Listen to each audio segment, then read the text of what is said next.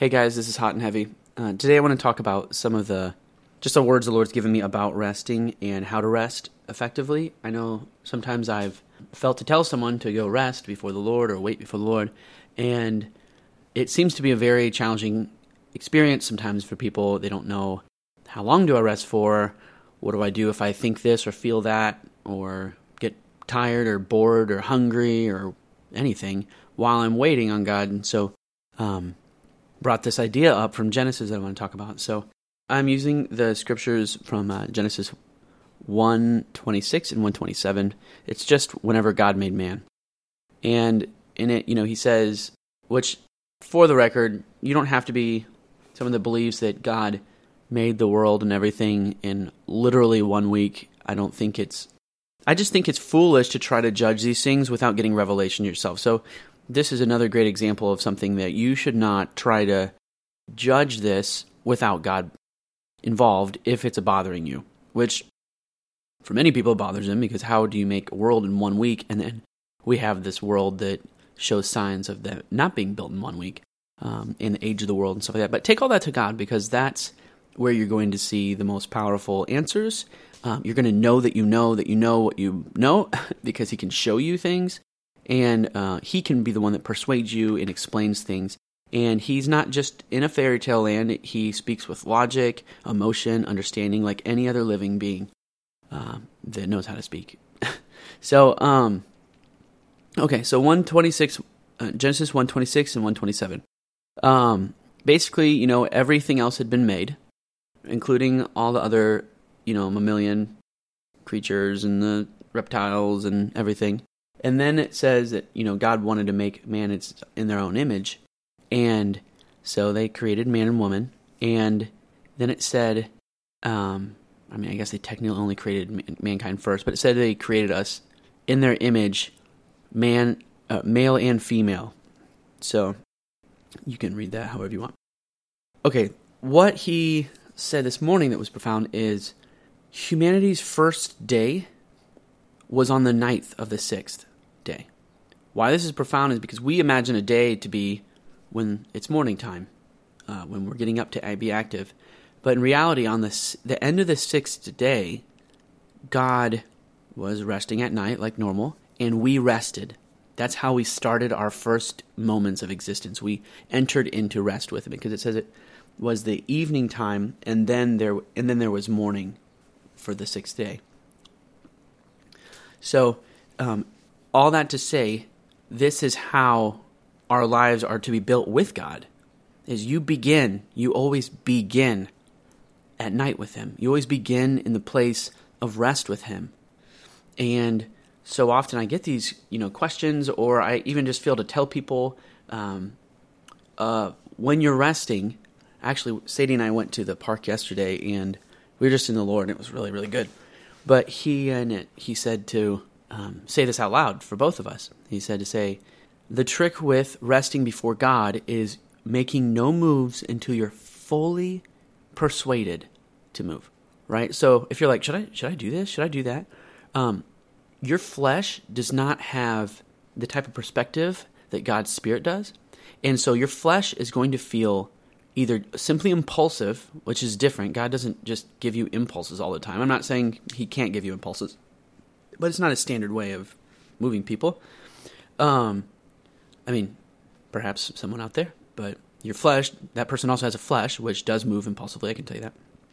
Um, but secondly, um, if your mind, if your mind has something going on while you're resting, you are not going to feel fully persuaded because it's not going to feel fully sure of itself. Um, and in the end, basically, by waiting until you feel fully persuaded into something, with God, you will be waiting on the Spirit to influence you because that's the type of experience you have. That's why there's no confusion in God, is because God's already done all this thought beforehand, before giving you something. So uh, when He gives you things, He gives you the fullness of the thought and the movement and everything. So, um, and then one thing He brought up is, you know, so many times people don't know when to stop resting, right? They're like, well, when do I move? Do I just sit here forever? That sucks you know? And uh, he said, Well, it's in Genesis, Brandon. He said, When the morning comes, which would be light, which would be revelation, right? So if you've not listened to other podcasts that I've given, I talked about the time the Holy Spirit explained what light was uh, from First John, and he said, you know, because it says in there uh, in First John, here's how you know you walk with God is that you walk in the light.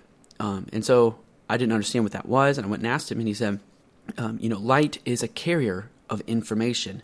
So if there's a wall and you want to see the wall, light has to hit that wall and then bring it to you, carry that information to you. And the same goes for knowing God. You are in the light because you are being given information externally. And that's what revelation is, is you're being given some sort of thought or realization outside of your own line of thinking, outside of your own mind.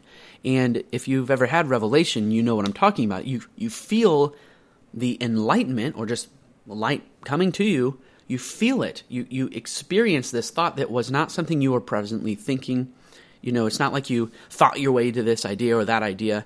Um, and that's an easy way to know if you're dealing with you know some sort of spirit giving you a thought. Is it the thought is probably going to be profound, and it's probably going to not be in line with what you were presently just thinking. It was genuinely a bold thought that came out of nowhere that answered something or brought fullness or whatever. So, um, yeah, so that's why you wait on the Lord is for that revelation.